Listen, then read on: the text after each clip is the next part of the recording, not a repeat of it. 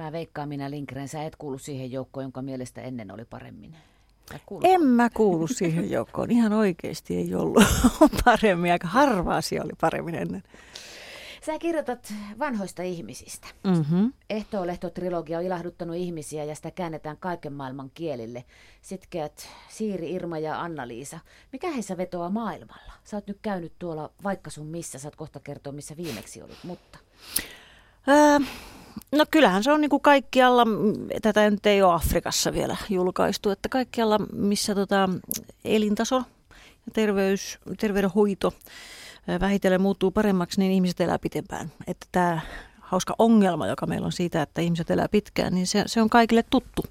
Ja sitten toinen asia täytyy sanoa, että kun, kun olen tuolla reissailut, niin, niin tota, nyt on ihan oikeasti selvästi semmoinen hetki, että Suomi on kiinnostava paikka.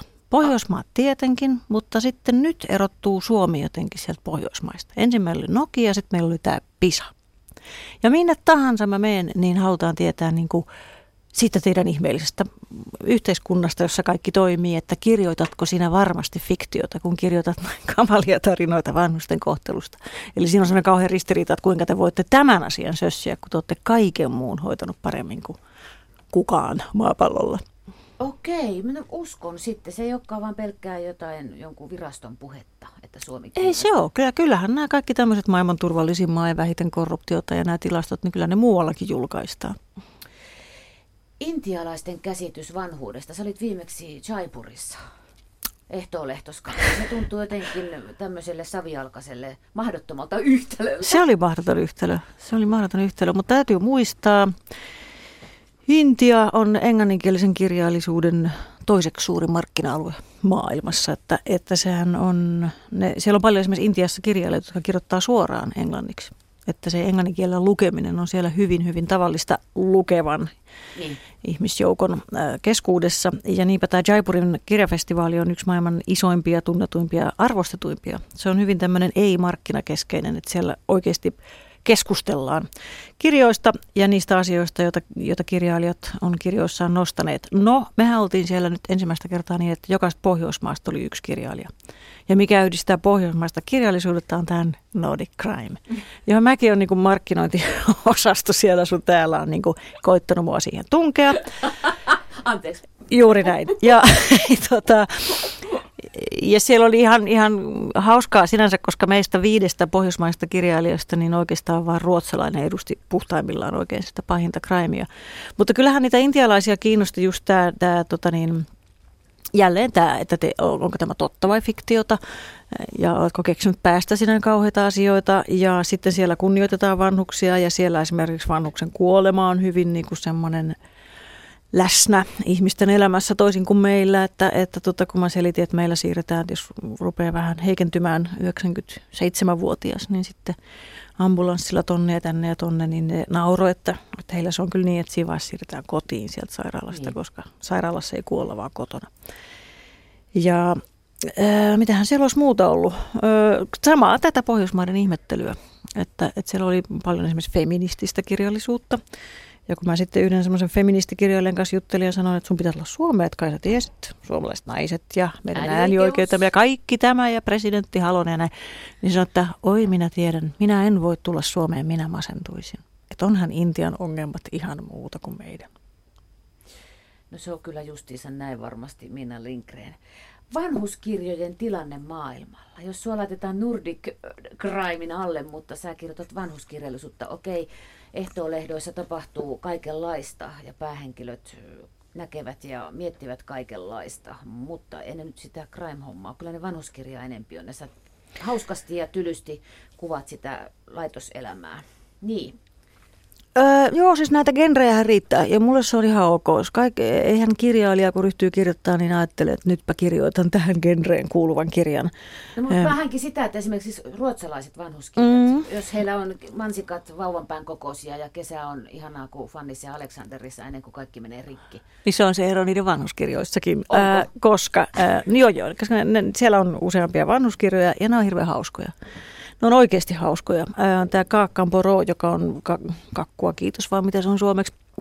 mikä tulee niin kuin kaikkein eniten äh, lähelle mun kirjoja. Suorastaan oli pelottavaa lukea sitten, kun olin omani julkaissut, että siinä oli niin kuin aika samanlainen kaveriporukka. Ja ne, ne asuu tota, palvelutalossa ja sitten ne katsoo telkkaria ja näkee dokumentin ruotsalaisista vankiloista jossa on siis mielettömät ruuat ja, ja kaku, kakkua kahvin kanssa ja kaikkea mahdollista, hienot kirjastot ja vaikka mitä. Ja, ja sitten, sitten se perustuu siihen, että, että ne päättää ruveta tekemään rikoksia, jotta ne pääsis sinne vankilaan.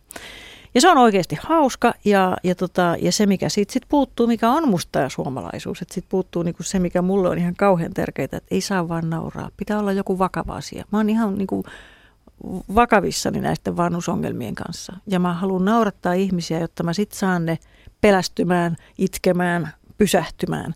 Mutta musta tuntuu, että ne ruotsalaiset haluaa vaan nauraa. Joo, Samina Lindgren, sä laitat sinne reunalle ja sitten sä tökkäät sillä naurulla ja sitten ihminen putoakin siihen, että ai niin, perhana viekö. Niin, koska mun mielestä, mun mielestä nauru ja huumori on niin kuin nimenomaan ihmistä herkistävää.